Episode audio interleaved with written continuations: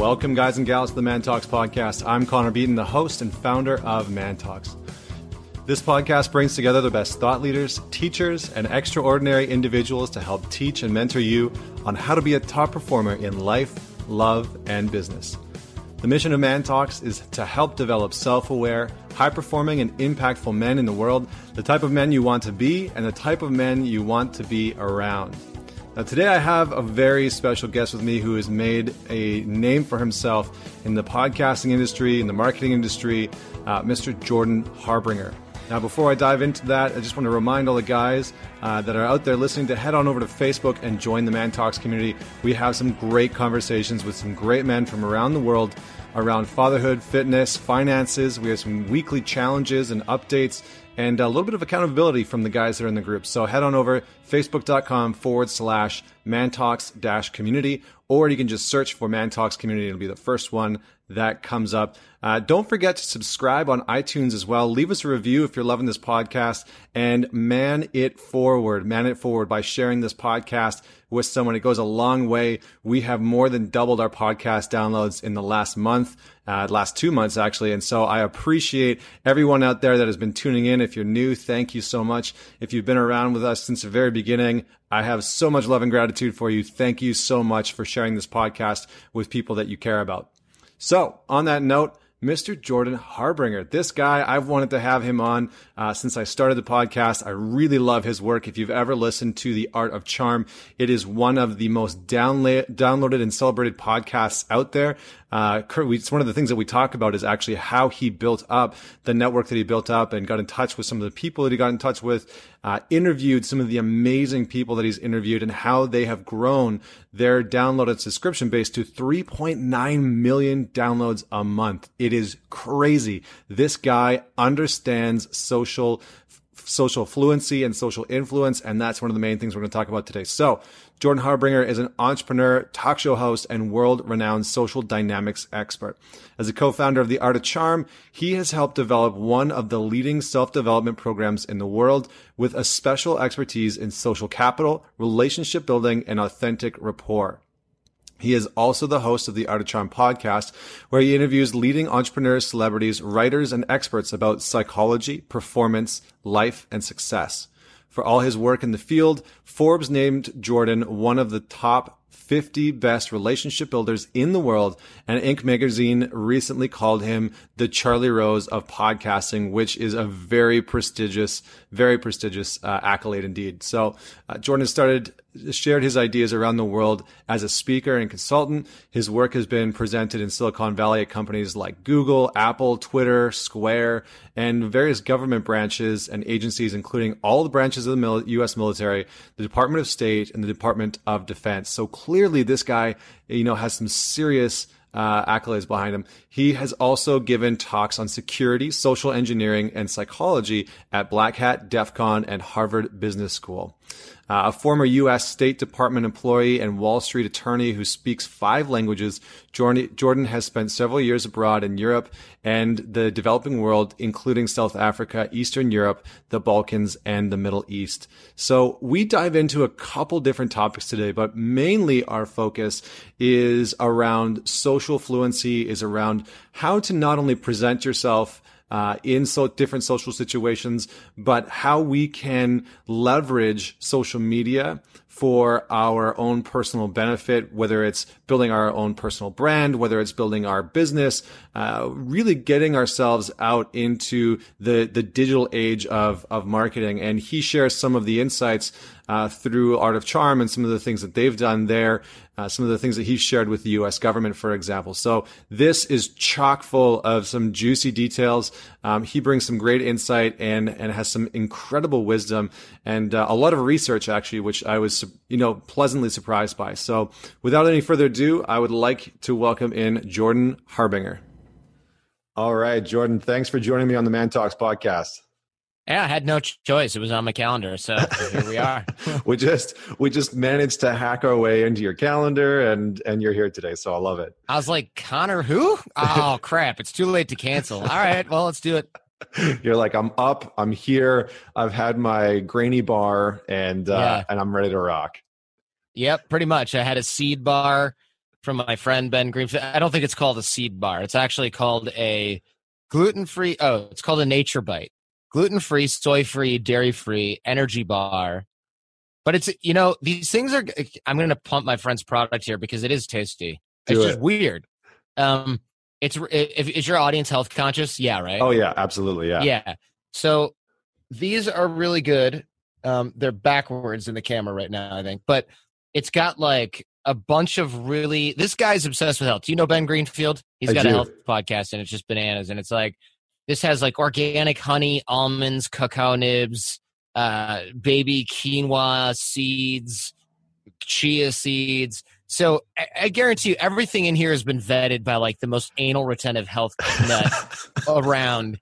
And then at the end, there's probably like, and it has magic elf hair in it or something. Like it's just, he's really into like the fine tuning of the human body. And so it's, it's one of few things. And I don't know if you have this problem. Sometimes I just get hungry at random times. I know everyone experiences that. I'm not asking if you get that, but I get hungry at random times and I'm like, oh, I've got uh, a drawer with some Skittles in it, and then like maybe it's got like some chocolate that somebody gave us for our wedding, um, and then the fridge has water and apple juice that I don't want to drink because it's loaded with sugar, and then I've got a box of these or a box of something similar, and it's sort of not guilt free because you're still consuming something, right? It's not like remember in the '80s rice cakes were guilt free. Like, no, Oh, just yeah. kidding. It's pure carbs.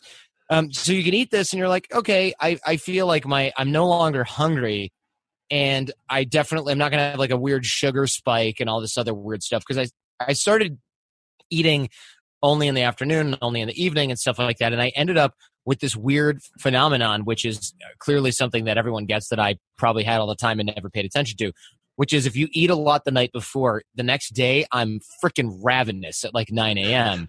And it's either a sugar spike or your psychology is all tripped up. So it, it's it's weird because a lot of people think if I'm going to lose weight, I got to manage my caloric intake, and then they have a cheat day, and it just screws up everything. It's just a constant process of managing your psychology of hunger and then also figuring out what you're going to do when you're actually hungry and also deciding am i hungry or do, am i just super thirsty and my body doesn't even know the difference so i'm going to eat some crap now and like ruin my my experience for the day and i found that really my level of productivity is highly dependent on my diet as well Mm. So have you been uh, have you been doing like the the eight hour uh the eight hour i think it's it's like 16 and 8 or something like that i think it is where you like you don't where Yeah. you fast for 16 hours and then you eat for 8 between like 12 and 8 p.m Yes, but not necessarily intentionally. I started forcing myself to eat breakfast because breakfast is the most important meal of the day, air quotes.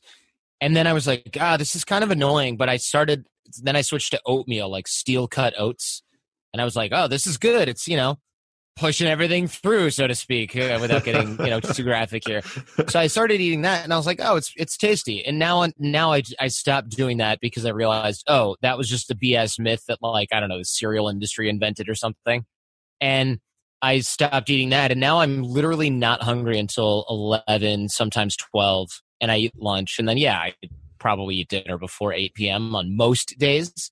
So I feel like I'm getting the eight or nine hour intermittent fast. But the thing is, I'm not necessarily like, wow, I'm so thin now. It's just that I'm not getting an entire meal's worth of calories, whereas before I probably was. And, you know, I get regular exercise. So I definitely look better than I have in years and years and years. But whether or not it's a the matter of me walking 10,000 steps a day, which is probably 700 calories, that's part of it. And the other part of it is, yeah, I'm not eating like eggs and bacon for breakfast, a burger for lunch, and then you know pound of noodles for dinner. Um, it really, it really does come down to like these little simple habits that I created over time before my wedding, and then now have put into place, and and have been something that I I just kept. Yeah, I mean it's it's interesting, right? Because I think everybody has to find their own flow, and we've had a couple guys on the podcast who, you know, dive into the health and the fitness and the nutri- nutritional aspect of things. But um, I've found that personally, and there's a lot of research that shows that not eating first thing in the morning, especially for men as you get into your 40s, and having some fasting is actually a, a hugely beneficial uh, part to actually keeping weight off and not not becoming overweight and whatnot. So it, it's cool to hear your experience with that. Yeah, it it it, I've definitely not been. I'm not one of those guys who's like I, I'm struggling with my weight, but it it certainly is one of those things where I thought like, oh well, you know, I'm not some sort of fitness guru, so this is how I look forever now. And I just kind of didn't really think I had that much control over it, which now is just such a silly mindset to have. But before, when I was in school and everything, I was just like, yeah, you know, I go work out every day. I look pretty good, but like, this is it and I was jacked as hell in like undergrad, and then in law school, I was like, oh, well, now that I'm not going to the gym every day and eating like eight chicken breasts a day for protein and trying to get, I was trying to get like two grams of protein per body weight, pound of body weight or something. I was way, I weighed at 209 pounds. You know how much protein that is, man? That is absolutely ridiculous. And I made myself a little bit sick, not like kidney failure, but I just felt like crap because I weighed 30 pounds more than my frame wanted to handle 40 pounds, maybe even, regardless of whether it was muscle. And there were doctors that were like, well, this is muscle tissue, so I'm not going to tell you to lose weight, but I will tell you that this is still bad for your heart. And I was like, I don't care, protein, right? and, you know, now I've got this big frame that I'm trying to not have turn into just a bunch of gnarly flabs. So I have to like go work out every day now in order to avoid this turning into like you know, like now it's, it's muscle, and I hope it stays that way. But had I not screwed with my physique earlier, I probably would have looked a lot more like a normal human being. Hmm. Yeah, um, I mean, it, it, yeah, it, it, yeah. It's, I mean, it's interesting. I think that our bodies fluctuate a lot. It's it's like funny to hear you say that because there was a time I'm like six two and I'm just about 200 pounds now, and I have been for like the last decade. But there was a time in my 20s where I was pretty jacked like you were talking about, and I was probably 40 pounds overweight, so I was 245. And as somebody that's like six one, six two, that is that's a lot of of extra weight on there. Um, and, and I mean, I was also doing the same thing, tons of protein. Um, I've actually found like the in the last couple years, just through consistency, my body has slimmed down. Like even if I can't get to the gym for a day, but I ended up, you know, like piling out 75 or 100 burpees, that seems to that seems to like really help keep me in shape or if i can you know pop out like 60 push-ups or anything like that do you do anything like that just to kind of like keep your momentum going on a daily basis so you have consistency in in your workouts um, I walk 10,000 steps pretty much every single day. It, ironically, the only time I haven't been able to get 10,000 steps today are in Manhattan, where you walk everywhere, and in San Francisco, where you also walk everywhere. Because when I'm at, in those places, I've noticed you walk, but you might walk like half a mile you might have another meeting a mile away, but you got to get there fast. So you take a car and then you're like, oh, I'm going to walk to dinner. And then you walk to dinner and then you're like, oh, okay, I'll walk back. But you've only walked two, maybe three miles. Whereas at home here, I can walk five miles, which is approximately the 10,000 steps, at least my stride. And I can walk through my neighborhood and I can make phone calls and I can read uh, the audio books that I've got for for that. And, and it takes like an hour and a half to two hours. That's a lot of time just walking around and it's a, it's really become what I do when I'm not on air. I take all my calls on foot, uh, so to speak, on the road while walking, and I do a lot of show prep while walking. So the neighborhood basically knows me as that guy who's always texting as he walks because that's what I look like I'm doing. I just look like I'm because I'm hammering away notes. Or I'm checking our social media accounts all on my phone, but I'm also, you know, putting down a couple miles and everyone's like, why don't you get a treadmill desk? And I'm like, yeah, God forbid I should get some sunlight. You know, I live in California, so it's never like, what happens when it rains? It's like, I don't know. People rejoice because there's actually some liquid falling from the sky. So, you know, that's the one day that I'll do push ups in the garage or something like that. But yeah, I've got kettlebells in the garage. I've got workout stuff everywhere because I'm not somebody who's like, I need to work out all the time. It doesn't come to my mind that often. But if I go to the garage and I go to the car and I'm like, I'm on my way to Chipotle and I see there's kettlebells and they've got some dust on them, I'm like, all right, all right, all right. Before I go, because I've got 90 minutes, I'm gonna do 20 minutes of swings uh, and you know lifts and, and stuff like. That. I have to work it into my psychology because I'm not one of those guys that gets up and is like, CrossFit today. Let's go do a WOD. You know, let's crush it. I, I don't do that. I don't do that. I wake up going, okay, I guess I, I mean, I guess I need to work out today at some point, but not right now. Let's do it later. Oh, here's a good spot on my calendar to do it. And then during that spot, it's like, hey, do you want to take a call with uh, this publisher? yeah, I definitely do. That oh shoot, I can't work out now, you know. And I'm like, okay, crap, no, let's move it over my lunch hour, and then before lunch, I'll go do a workout in the garage. I had to take all the excuses away because I have to use my own psychology against me, or it just I just won't do it. Like when I used to run a lot, which I always, always, always, hated, but got addicted to. I had to do this thing where I would put my shoes. I, I would tell myself, look, you don't have to get up in the winter of Michigan back when I lived there and go run. What you do have to do is get up, put on your shoes and your gym stuff, your running stuff, the whole kit and caboodle, the hoodie, everything. Go out and go out on your front porch and then just stretch. Just do the preliminary stretching. And then if you don't feel like running, you can just go upstairs and go back to bed. Well, I did that every day, and I think I maybe skipped one run because it was like raining and windy, and I was stretching, and I was like, "This is miserable." So I, I went back in, and I don't even know if I went back to bed, but I certainly went back inside. But the rest of all of those days in Michigan, I just ran 5K like every day. And I remember calling the running store and being like, "Oh, I hope they're open at 7 a.m." And I call, and they're like, "Hi, we're not open yet. We opened at 8:30." And I was like, "Wait, I just want to ask, is it safe for me to run in the snow?" And do you have any tips? I just bought, you know, I'm a new runner, and the guy goes, "Yeah, run on lawns." because the snow is packed is not packed. Run on people's lawns. Don't run on the sidewalk because there's ice on the sidewalk. You might step on some snow and just wipe out. Or run in the road because it's salted, but don't run on the sidewalk. And I was like, cool. And I remember thinking, who am I right now? Is it safe to run in the sleet and the ice? Who is this guy?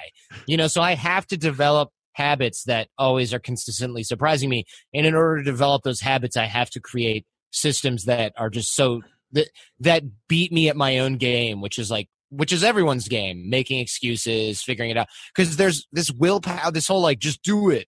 That's that's basically people, in my opinion, retroactively analyzing how they got somewhere.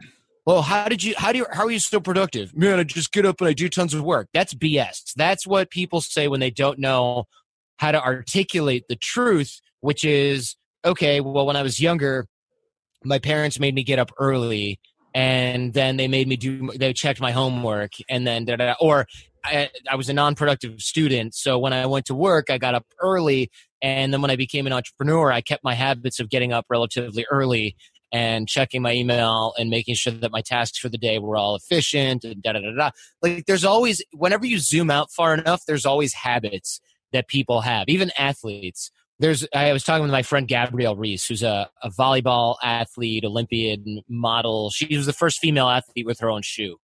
Hmm. Um, so which is kind of a big deal, right? I mean, having your own shoe is like that's a, a, a big deal. Yeah, that's a um, thing for any athlete. It's a thing. And she she was like, you know, I never really feel like training, and I thought like, what?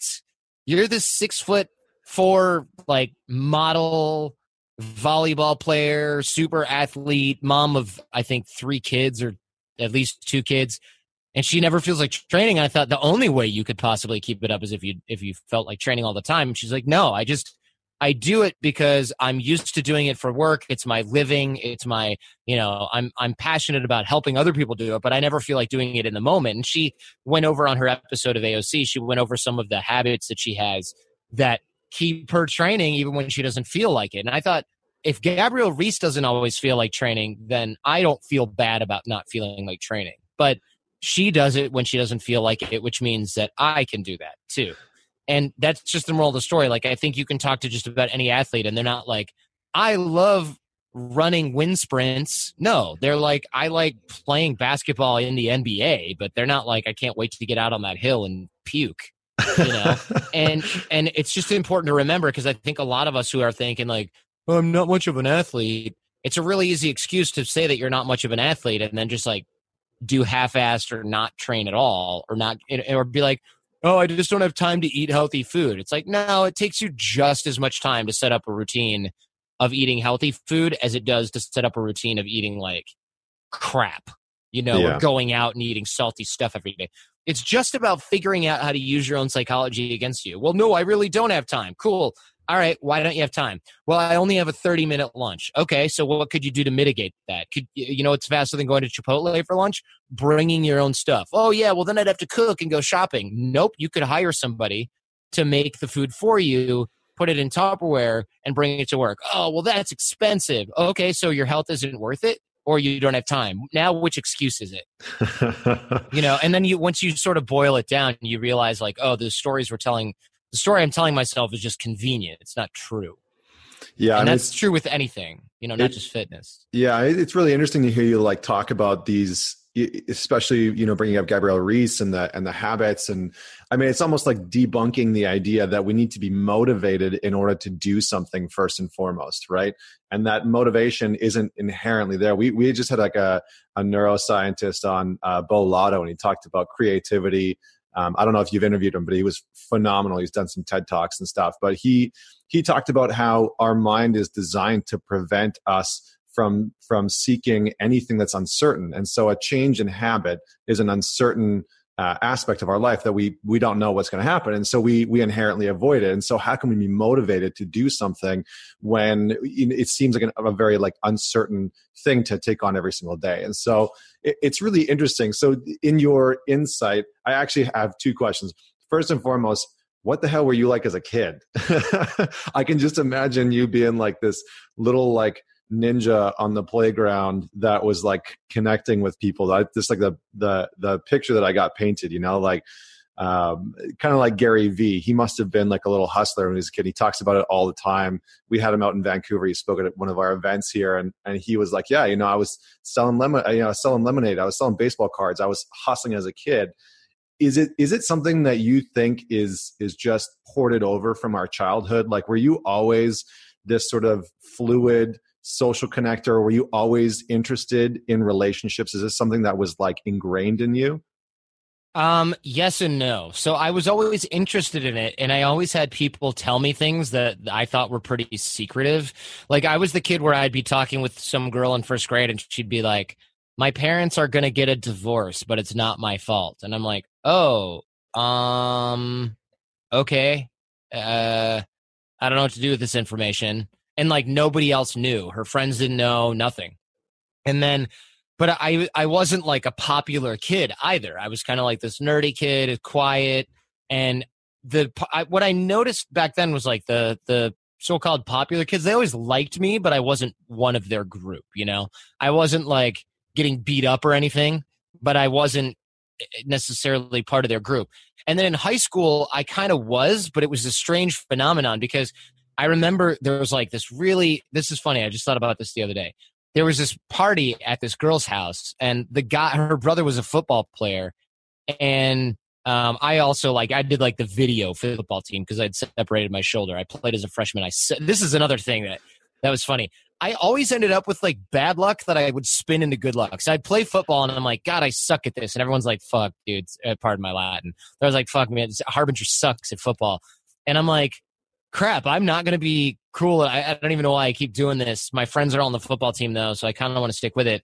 I separate my shoulder. My friend does like an after the whistle tackle, and you know I try to arm tackle him or something. It comes out, and then I can't play, and I'm like, dang it. And then the, the, the coach was like, well, you know, that's it for you. And I was like, you know, um, by the way, I noticed like you guys videotape these, and you, no one knows how to work the camera and it's always like on the tripod and then half of the frames cut off. You want me to just work the camera? And they were like, Yeah, you can work the camera and we're going to pay for you to go to football camp and we're going to put you on the varsity team as a freshman because I need you to be able to get on the same bus, which is only varsity kids that go to all the varsity games so you can film all the games. Then I want you in the press box with all the coaches and everything during that. So I'd go to every football game stay in the warm press box, videotape the game, which includes like standing in front of a camera and like making sure that it's zoomed out or zoomed in far enough. You can do it in your sleep. Then I got a varsity letter as a freshman. So that looked awesome when I applied to college. And I was like, all I needed to do was get a slight injury for that. Uh, all right, this is great. And I always ended up with weird stuff like that. Or it was like um, another time I was wiretapping. I figured out how to open those green boxes uh, in my neighborhood, and I was listening to phone calls. That got me really interested in relationships because I was hearing what other people were talking about on their phone calls and stuff. And then I started to figure out how to clone cell phones, analog cell phones, to, and use them to listen into conversations. And I got caught doing something, uh, ordering pizza for my whole school on like a credit card that I had jacked um, and made up like the number to and, and jacked the identity of like this fake person. I guess it's not jacked if the person's not real. and the FBI got called, and everyone, the teachers were like, "Oh, you're so screwed. We're finally going to get to expel this like crappy kid." Because some of the teachers didn't like me back then either. Um, but you know, I I was this is before the varsity football thing. I straightened out back then. So they call the FBI, and I'm telling the FBI how I got it, how I cloned the cell phones, and how I figured out how to open all these green boxes. And, you know, there's this whole world of like criminal hacking going on, but I'm just listening to people. And instead of getting expelled, they gave me an FBI cell phone, and I had meetings with them regularly. And I remember the librarian, who is like this anal retentive librarian, surprise. She saw me uh, uh, go out in the hallway and, and she came out in the hallway to go do something and she saw me taking a call on the cell phone. And she gave me this weird look like oh my god someone's on a cell phone in school. This is again this is like 96 i go back into the library i'm hanging out and the assistant principal comes by and goes you got a cell phone? You're not allowed to have cell phones. And he's like oh but you know look i'm more worried like why do you have a cell phone? I don't know any this is the 90s no one has a cell phone she probably didn't even know what that was, or she was like, this guy's a drug dealer because those are the people that have cell phones, right? So he comes by and he's like, I gotta, I, I want to know why you have a cell phone, but before we have that meeting, I, I need to take it. And I was like, oh, I have a note from the FBI that says that I can have the cell phone. And he's like, what the hell are you talking about? so I bust out this letter that I've been holding on to, and it's signed by the superintendent of schools. It's like, Jordan can have a cell phone as long as he doesn't take calls in class. They have to be done in private areas. They can't be done during class. They cannot cause any sort of disruption whatsoever. And then, like, the principal who's never around had signed it, the administrators had all signed it, the school board people had signed it, and then, like, this FBI bureau chief of Detroit had signed this letter and it was he was like, "This is the coolest thing ever! I can't believe it, man! You, you're going to the FBI. This is great." In this librarian, I look over at her and I was like, "What?" You know, and she was just like, because she thought I'm going to watch this kid get in so much trouble, and instead, that I'm like Brett palling it up with the assistant principal, whose job it was to be the disciplinarian, and then word traveled quick around all the teachers like this kid works with the FBI like he's not this idiot that we all thought he was like this is crazy. And so when I got to high school it was just it was really funny cuz every time I got in trouble it would turn out to be like well maybe we shouldn't bust this guy. Maybe we should maybe we should figure out what's going on here. So I ended up with all of these little sort of spins. But no it wasn't because I was like this socially fluent uh, amazing connector. It was more like Forrest Gumping it all the way through, and and a lot of it had to do with honesty. You know, why do you have a cell phone? Okay, so I got in trouble for this thing at, that you know about, the credit card thing. But this is what happened after that, and then this happened, and then this happened. So now I got a cell phone, and I work with the FBI. And then the guy was like, "Oh." Whereas if I just been like, I'm allowed to have it because uh, I'm working with them, he'd have been like, this doesn't make any sense. But I just spilled the whole story you know, so this authenticity, or the, at least the dumb honesty, a la Forrest Gump, is what actually ended up working before. And it turns out that looking back retroactively, retrospectively, I should say, a lot of that authenticity and that radical honesty was probably what got people to be like, "Hey, my parents are getting a divorce, but it's not my fault." Because I would say something like, "I don't understand how to do this assignment," or um, I don't know why uh, none of the girls want to play with me, you know, and that's probably why that girl was like, "Oh, well, you're being really vulnerable right now. I feel safe saying this thing to you." Mm. And I've just kind of done that my whole life, but it it doesn't always work. A lot of people now they're like, "Be vulnerable." No, I mean, it only works if you have a certain measure of status. When I was doing it as a kid, I didn't have high social status. I had low social status. So it looked like I was kind of probably a loser, frankly, to a lot of kids. But if they needed vulnerability at that point, it was exactly what the doctor ordered.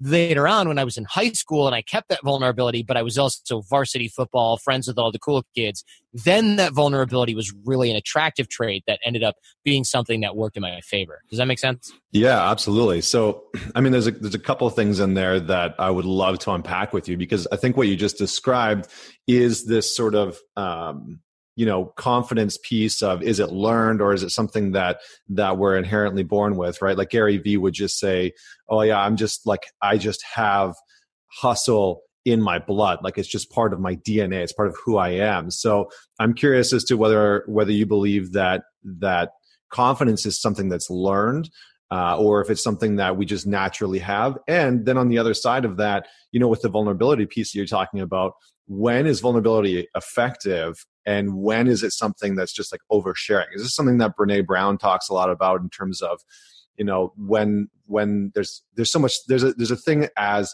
oversharing and being over vulnerable or trying to use vulnerability to get what we want. So i would love for you to just unpack a little bit about that because i think it's important. Yeah i've noticed this weird slash actually kind of annoying trend online recently and it's actually like this there's all these so-called thought leaders which is a term i also find highly annoying and stupid. Uh, but there's all these so-called thought leaders and they do things like like um they'll post something my biggest failure this that and the other thing. And i'm like okay cool. There's a time and a place for that. Maybe your audience really needs to hear that. So they get like 300 likes on that on that long post. Then they'll post some victory that's not necessarily a major victory like having a baby or getting married and they'll only get 150 likes because not as many people can relate. So it's just people who are happy for them in that moment which are fewer eh, but everybody can relate to this failure.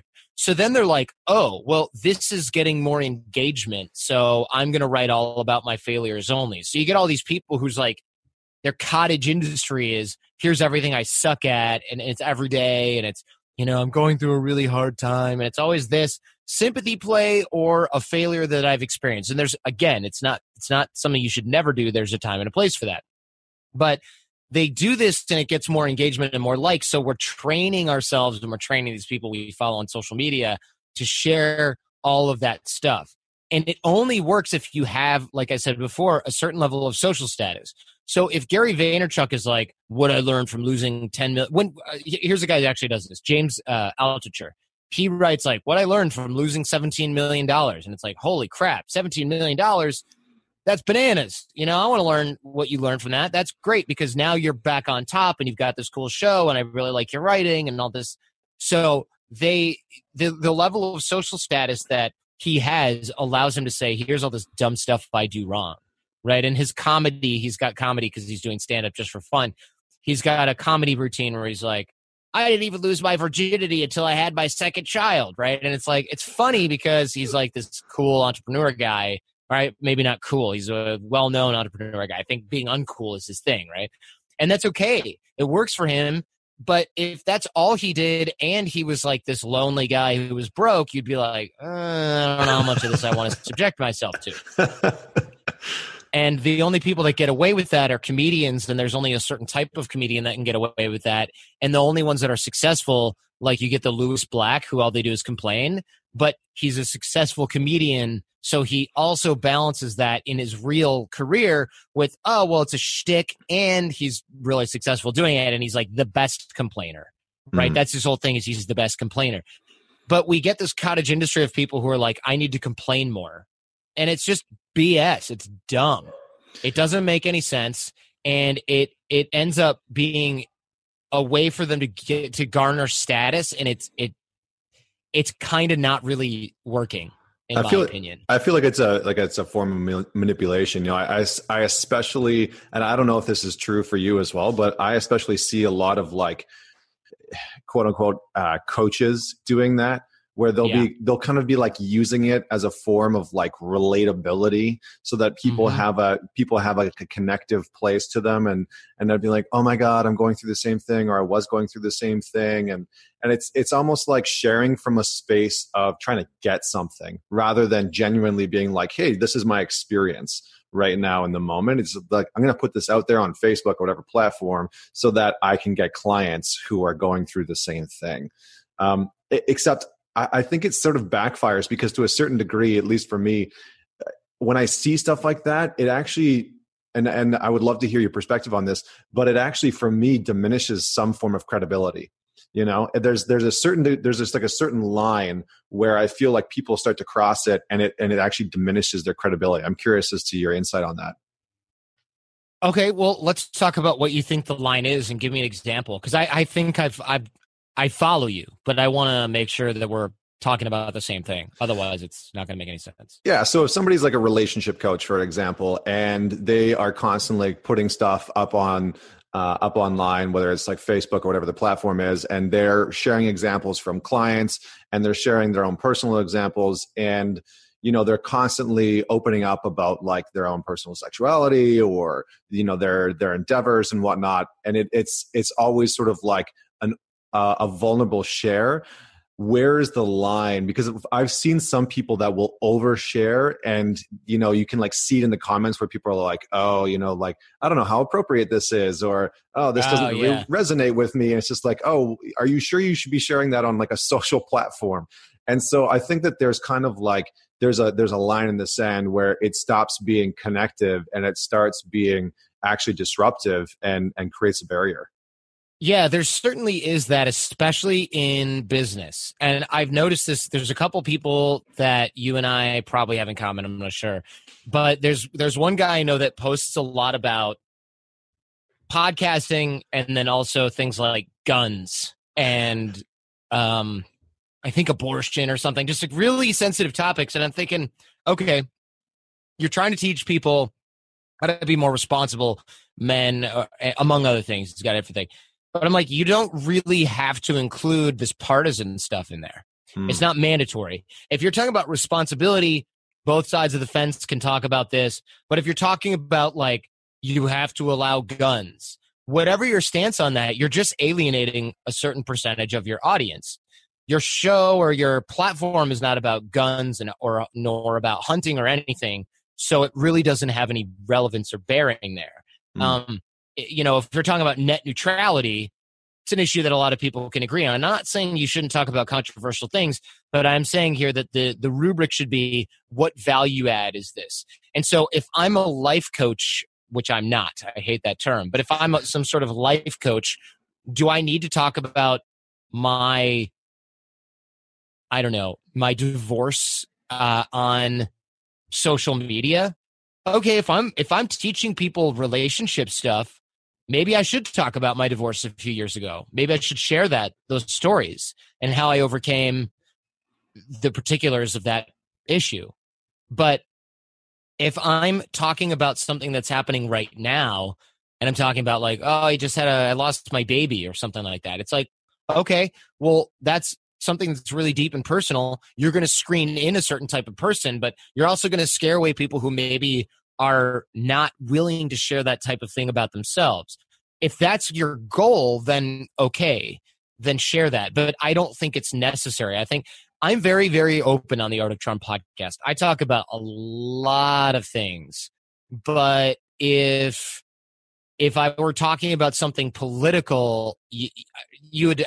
There's a hard line at some point because I just there's no value in me being like, and also the president this and that and is an idiot. Like I'm not taking a liberal or conservative stance. Uh, in general, I might take a common sense stance or what I think is a common sense stance on certain things, like, hey, we should have an independent judiciary. People who disagree with that would be considered, you know, authoritarian, and that, that's a weird extremist political view that I think I could I could do without. However, um, I'm not going to alienate purposely a certain percentage of the audience because I'm there's this nebulous like I got to stand up for what's right. It's not. It's just your opinion.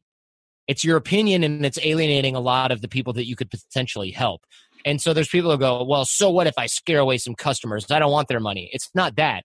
It's that if you're ta- sitting around talking about the Second Amendment stuff all the time, how do you know you're not scaring away somebody that needs your help in other areas where you're actually qualified to speak other than you're a gun owner? I mean, it just doesn't yeah. matter.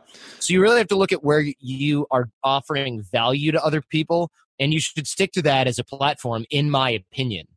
And if you look at a lot of entrepreneurs at the highest levels, guys like Larry Page and stuff, uh, over at Google, they don't talk a lot about their personal stuff. They just they don't, and there's a reason for that. And the reason is because I'm not looking to Larry Page to figure out whether or not gay marriage should be legal. I don't care what his opinion is on that. And yeah, he could probably influence some people, but I, I don't really think, and I think it looks like he agrees that that's not really his area of expertise, and therefore he declines to really share his opinion on those things.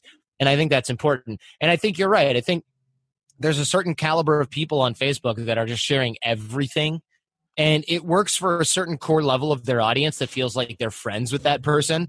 That I think is going to blow up in their face. When mm. they're trying to scale their business, they're going to wind up with a bunch of people who are like, oh, I'm really good friends with them. I don't know if I want to pay for their next thing because we're friends. Or you're going to end up with a, a bunch of people that are like, whoa, I just stopped by this guy's webpage and this is, uh, there's all this stuff in there. I don't know if I need to know that. So you become something to be maybe more gawked at or possibly also something where people have an invisible personal relationship with you, but they're not necessarily engaging your product and services, which is bad for your business. And I know that people are like, it shouldn't be about the money. Fine. If you can survive another way, then fine. But otherwise, I think you should pay attention to what you're putting out there because, like you said, you lose credibility if you overshare.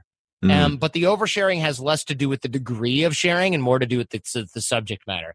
I think I could say something like, oh, yeah, Jenny and I are having marriage problems or something like that. We're not, for the record, but I think I could talk about that in a few years and people be like, oh my gosh, even this guy who I really respect and trust is having this and he's working through it and he's talking about it. Respect. But if I'm like, gun people are crazy, well, then a certain percentage of my audience is going to be like, I don't give a shit what you think, Jordan. Why are you even telling me this? Now you're just pissing me off. What yeah. value is it of to my audience for me to opine on that subject? Nothing.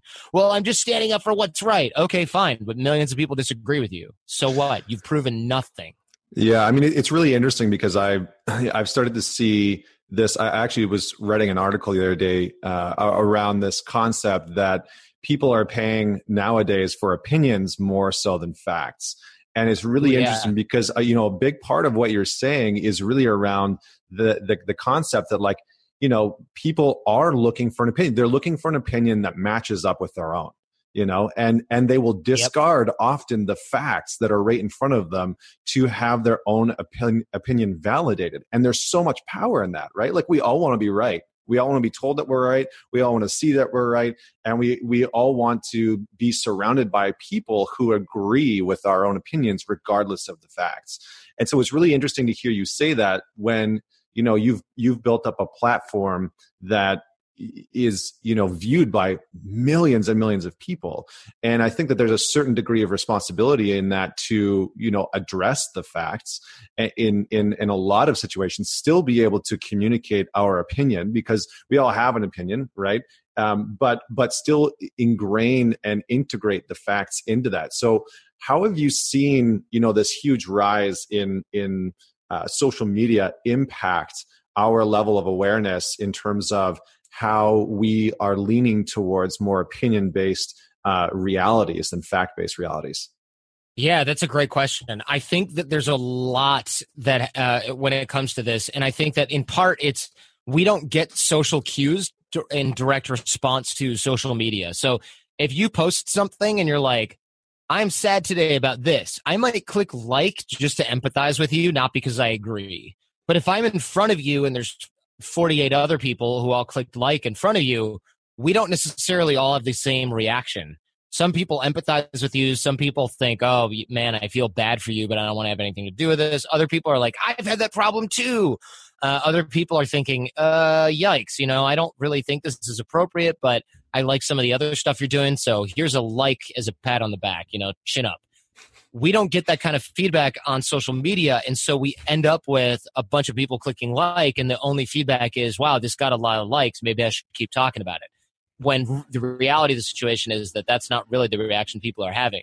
So we end up being either much more cagey about what we share because so many people can see it, or to a larger extent, like you said, we end up sharing a ton of stuff that you know isn't really necessarily on message or isn't really necessarily of value or that maybe shouldn't be shared at all in such a public forum. And then also there's a permanent record of it. So if i have an embarrassing share in front of 10 people and they're really they're like look you know weak moment or look i agree with you or look let's have a discussion about it it, it doesn't exist forever in space time right? Whereas if it's on facebook or twitter people go up and dig up tweets from people from like five years ago and they're like you said this before now you're saying that you're you know here's an inconsistency. You're allowed to have those inconsistencies but when you're sharing your deepest moments with people that's a problem.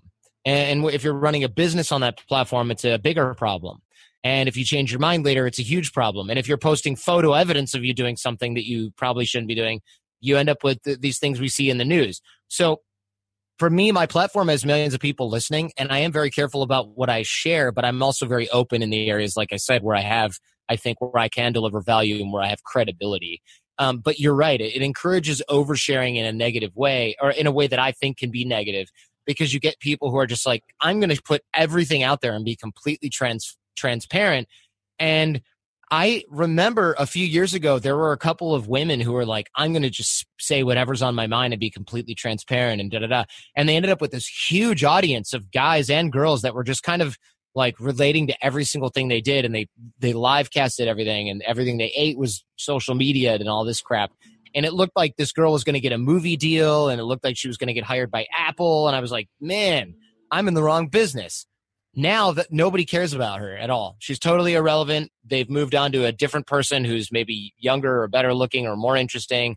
Um, because all it was was a lot. It was the Truman Show, right? Mm. Except for it was like this voluntary voluntary share.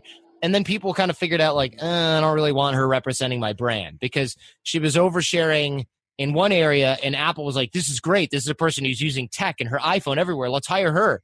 And then it was like, here's all the sex toys I'm using. And Apple was like, nope, see you later. and, and, the sex toy company was like, this is great. This person's repping all of our products. And then she's like, I'm anti abortion. And the sex toy company was like, nah, see you later.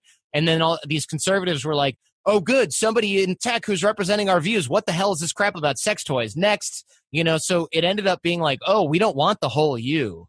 We just want the the curated version of you.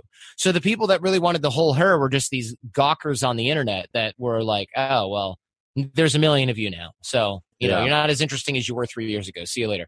So now she's just this person with all of her personal crap everywhere on the web that she can't get rid of. Sorry. Yeah, Sucks I mean that's that, that, I mean that's pretty tough, and I, I, think you know what you're talking about is extraordinarily important, and it brings up for me this this concept of how do you stay how do you stay socially relevant?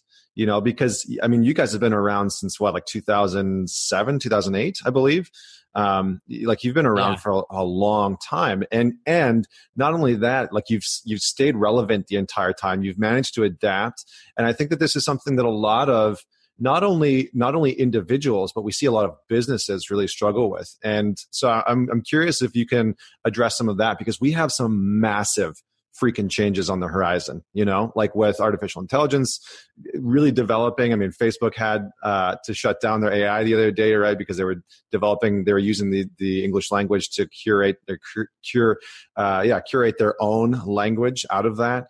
Um, so we have like some big changes coming up. Was that I didn't know that. That's awesome. I, yeah. I got to read about that. Yeah, it's it's really cool. So, but I'm I'm interested to hear like how have you guys stayed socially relevant, and what do you see from a social dynamic standpoint that allows individuals or companies to actually stay relevant throughout time? Like Ryan Ryan Holiday's got his new book out, uh, Perennial Seller, I believe, that it kind of yeah. addresses some of this. But I'm curious to get your insight.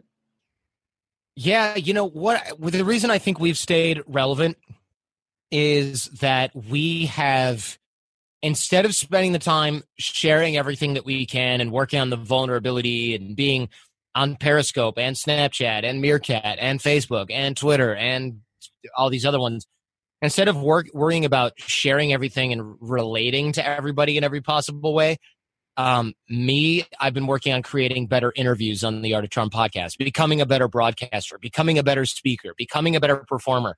My producers worked on learning new audio tools, figuring out how to cure sound defects, working on wrangling the guests, making sure the preparation is better than it, than any other show, um, leveling up the caliber of guests our audio engineers worked on figuring out complex sound issues, making our file size smaller so that we can serve more people more efficiently uh, while keeping our hosting bill low. Our, our marketing guys and all these other things have followed similar suit. They've worked on getting better at their craft instead of working better at like being more vulnerable or relating or documenting everything that we're doing, which was the common prevailing wisdom three years ago, four years ago, five was document everything you're doing and be all over the internet all the time. And what happened is we got sick of those people. But after five years, those people had five years of documented stuff, big whoop, in my opinion. And I've got five years, 10 years now of experience working hard at becoming better at a few different discrete skill sets. Well, who's further along now? Somebody spent five years honing discrete skill sets, or somebody spent five years taking pictures of every fucking thing that they ate? You know, like there's a huge difference in that. And if you're learning how to write about being vulnerable, that's great. Do you have books about vulnerability that you're able to produce? Or do you just have a bunch of posts about things that you screwed up in your life? There's a huge difference between those two things. Did you focus on being the best vulnerability writer, the best vulnerability therapist, the best vulnerability speaker or did you just post a lot about being vulnerable? Right. So if you look at somebody like Brene Brown, who's amazing, her thing is all about vulnerability and shame. She gets 90K for a keynote speech because she's the best thought leader, innovator, course teacher, and speaker around shame and vulnerability. She's not just the most vulnerable person, she's the best person at expressing how that works and how other people can use it and harness it and manage it and mitigate it or whatever is required. That's what she's good at. And that's the skill set that she developed. And that's massively important. And the difference between those two things could not be greater. Does that mm. make sense? That oh man, you you're you're preaching right now. I love it. And I think that it's I think that's a huge component of a lot of people need to hear because I think a lot of people, you know, we're even whether you're a business owner or whether you are a career person and you you know you're professional you work 9 to 5 or like whatever whatever your job is so many people are being told like your social media presence whether it's on LinkedIn or whether it's your company's social media presence is is so inherently important. And so they get lost in this like creating uh, an online mask right? Like we we have this sort of like esoteric masks of our identity but then we create yep. these masks for our business as well. And we create these like facades online. And so we spend more time creating the facade of what our company is doing online than we actually do curating um, the, the depth of of our actual craft and our trade. And so i think what you're uh, talking yeah. about is hugely important. Yeah it happens in companies and it happens with people. And i found that like if you look at the Art of Charm Facebook page, it's there's some recent posts on there from our blog. There's a bunch of recent podcasts on there. It's not about how cool me and AJ and Johnny are, right? It's not, or my producers or the back uh, back office. It's not about that. Nobody but you guys, cares. but you guys are pretty cool though. Thank you, I appreciate that. Uh, but but we don't we don't go out of the way to, to to sort of curate that because we figure that the Art of Charm podcast, the show that everyone consumes, this is something that people can hear and they can decide for themselves. I don't have to like post a picture of me. I'm eating orange chicken right now. I'm in Switzerland right now. Like I'll post some things on my personal page. If people want to follow me and engage with me there, I love it. But it's not designed to get people to think just Jordan guy's so great. I got to go listen to this podcast. Right? Mm. It's hmm. not. And it's and it's important to not always be focused on that because you can have to if you have to change directions, then you're in trouble. And I also know I noticed that a lot of companies spend a lot of time selling emotion, and that's great. That's marketing, but you can't only sell that. If that's the only reason you're selling your product, then you need a different product. And you're right. There's a lot of on the Twitter. I the Twitter on the Twitter, uh, the AOC Twitter at the Art of Charm. I use that just to engage with fans of the show. There's some contests on there. I post blog stuff on there. I post interesting, even funny things on there but I usually use it just to engage with fans of the show and to engage in feedback or people who are critical of the show. I, I listen there, right? It's easier for them, them than people looking at my email and trying to get in touch with me that way or something like that. Um, and I use Facebook personally, but I'm not on Snapchat. And people were like, blasphemy, you're not on Snapchat. Oh my God, that's terrible. What are you doing? And I don't use Instagram. They're like, what? And Art of Charm has an Instagram that's just pictures of guys at boot camp little videos and shorts of things like that. But it's not Jordan's eating tacos with the crew. I don't do that. I don't do that. And people used to think like, oh my God, you're missing out on so many followers. And I have friends that over the years have developed six figure followings on Instagram and Snapchat. And it's funny because when I talk to them now, they're like, man, these people that are following me on here are just a bunch of turds. They're like, they never, they never engaged my book. I barely sold anything through it. Um, they they click like on photos of me hanging out with my girlfriend, but like that's really the beginning and the end of the engagement. They're not messaging me that much on here, other than like "cool, bro" on a photo.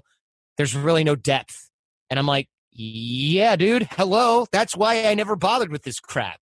Mm. And other people they swear by it and i'm thinking okay cool well you're a model so it makes sense or you're a photographer so it makes sense so i'm not trashing the platform i'm trashing the idea that everybody needs to be engaging with this at all times. And I know tons of people who are like fitness folks and they're always on Snapchat and they love doing it. And I'm thinking like, okay, well, is this the primary you engage with your audience? If so, have at it. If you're having fun, great.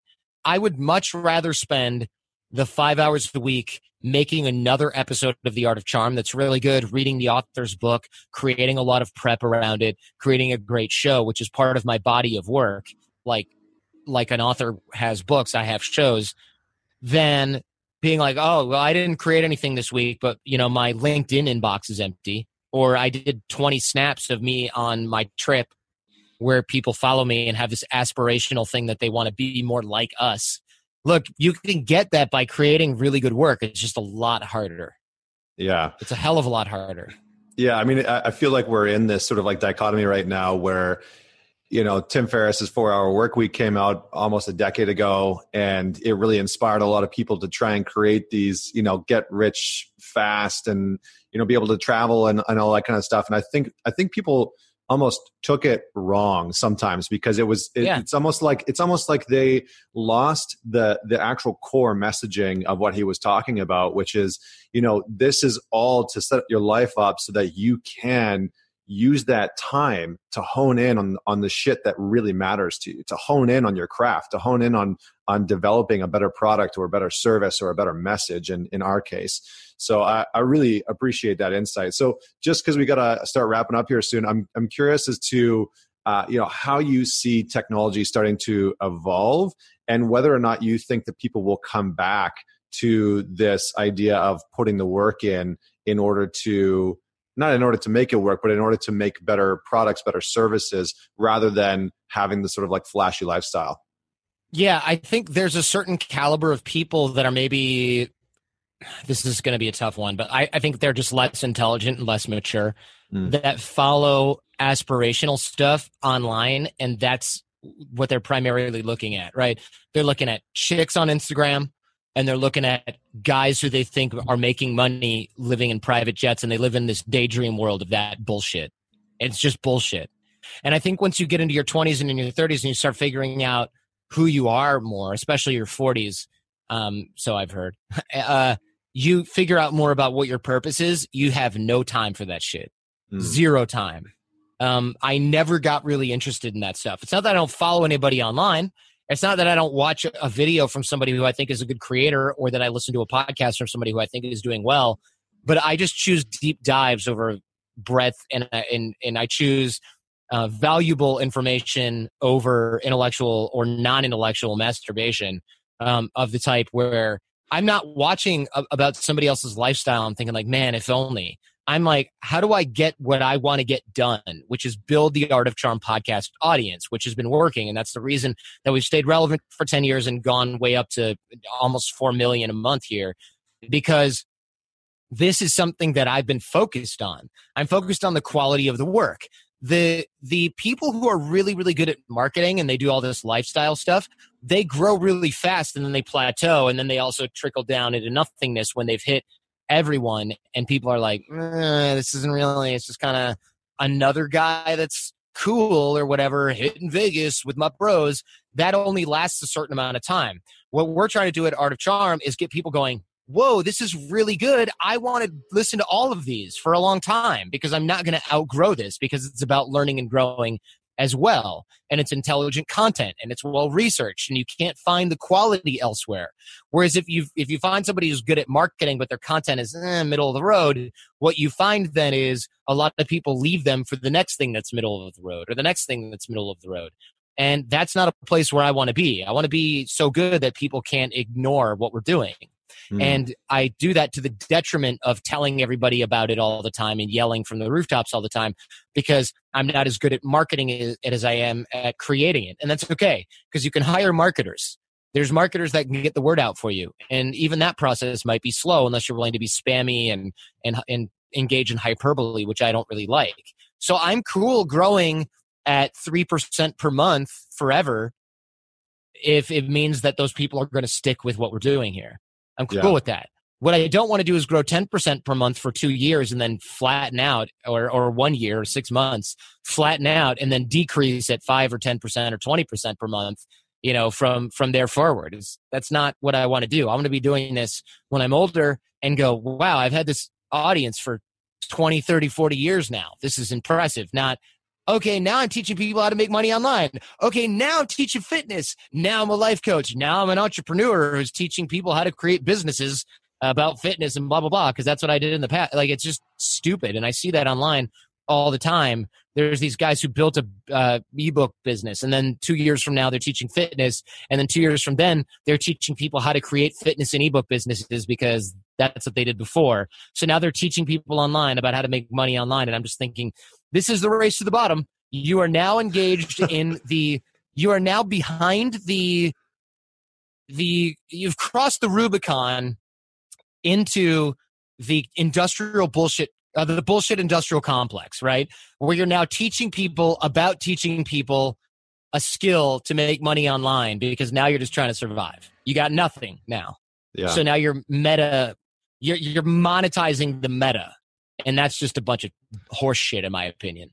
Yeah, I, I, I, mean, what you just said there, it's a race to the bottom. I think is, I mean, that's the nail in the coffin, right? And this is something that we've that I, I think personally even like I've I've struggled with, but I've seen have tremendous impact. Like when we were you know like we're not huge around north america but in the cities that we're in our events are really great. We have mastermind groups and the more that we've focused in on developing the content and developing the experience for you know the couple hundred members that we do have the the like the the results the roi on that has been so much better than growing our instagram following or growing our facebook yeah. following because like people just aren't really engaged. And i think for me it's like what what do you want your impact to be? And for me it's like i want to have in person impact. You know we we have these groups that that meet up. It's like that's that's the real shit that i want to invest in. That's the real uh, commitment that I'm committed to. And it sounds like for you,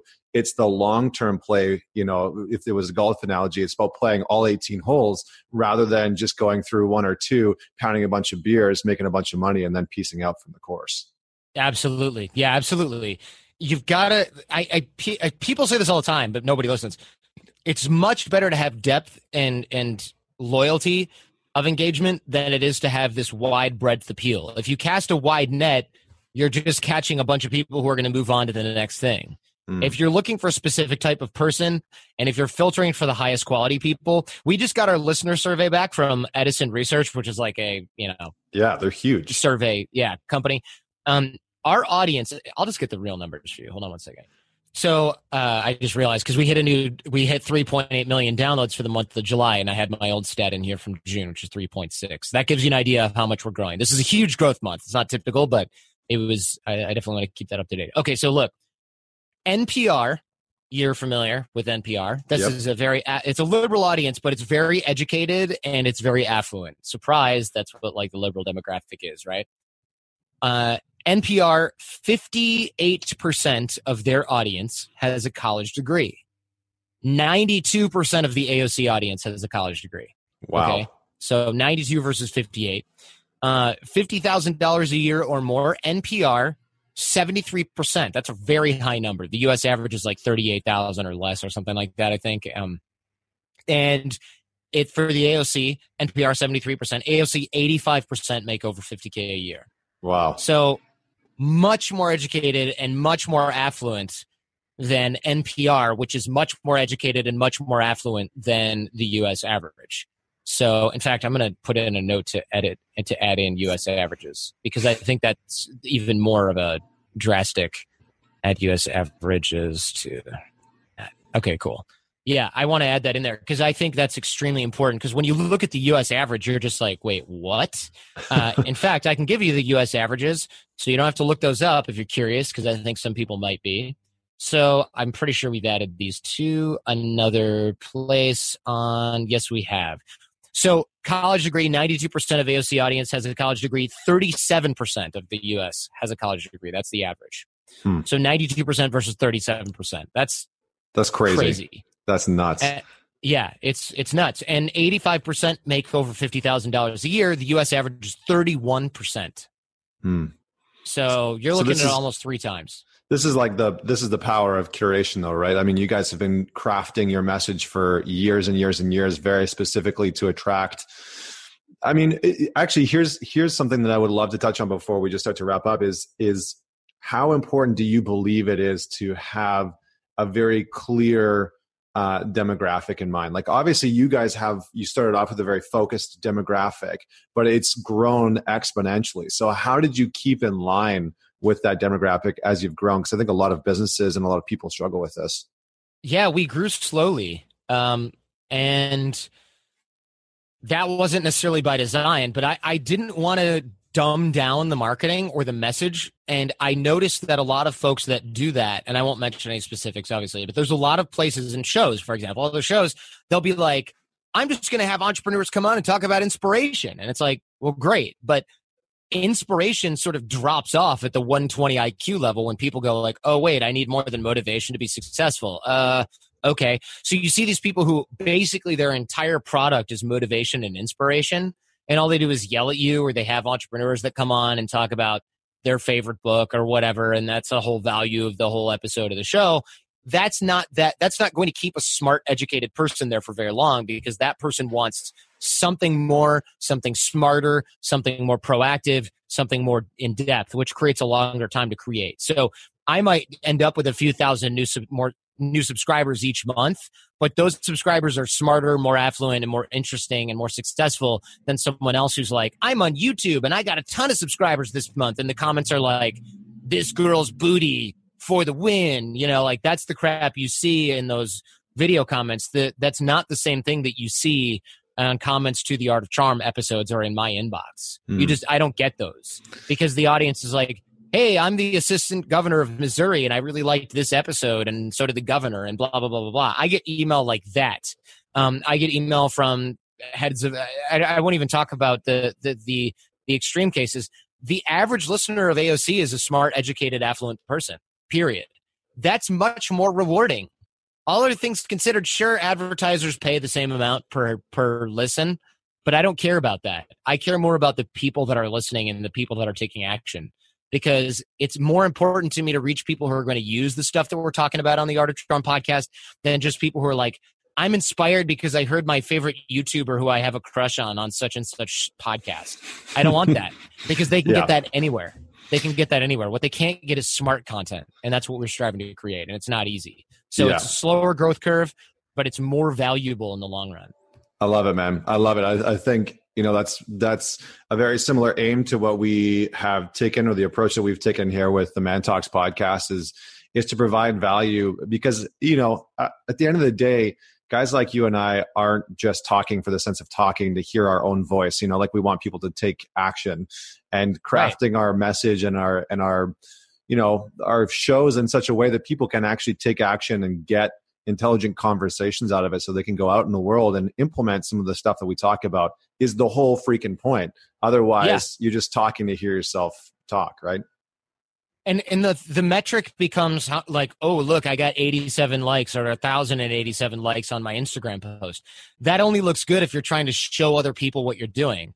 Uh, at AOC, we've spent 10 years, more than 10 years, not caring to show other people what we're doing because I don't need to be thought of as special by other people on the internet. I just don't care.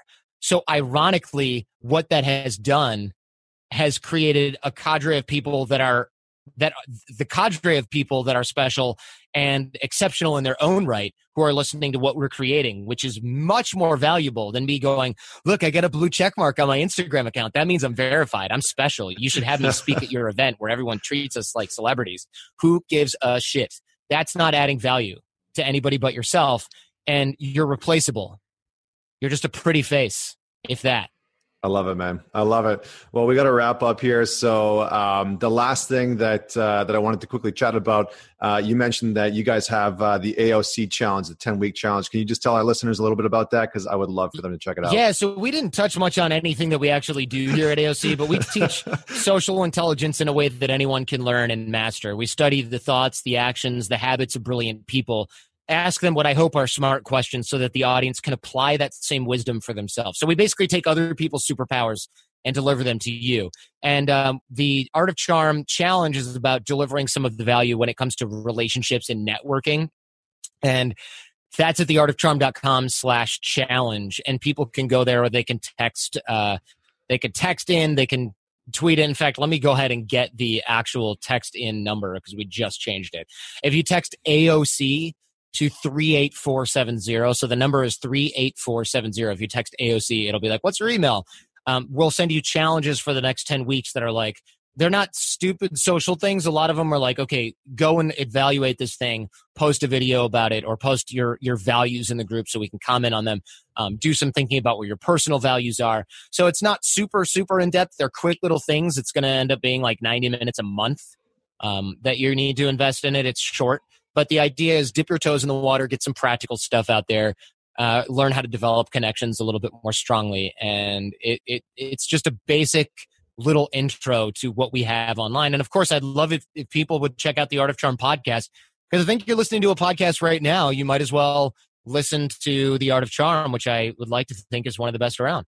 I I agree. I mean, and uh, and iTunes would agree 100. percent You got some, some great episodes. Just on just on that note, actually, if uh, if people were to go check it out, um, you, do you have any recommendations on which podcast episode they should go listen to? Like, do you have a couple fan not fan favorites but personal favorites that that you think would stand out for people i know that's kind of hard because you guys are like 800 or 900 episodes in now but yeah uh, we are we are 828 episodes in amazing as or 829 as of today but uh yeah we i interviewed neil degrasse tyson who's a scientist um, I interviewed uh, Vanessa Van Edwards about body language, Jim Kwik about the brain, Shaquille O'Neal Mike Rowe from Dirty Jobs, Tony Hawk. Uh, I assembled, if you go to the artofcharm.com slash best, there's a handful of, of actual fan favorites that also overlap with some of my personal favorites.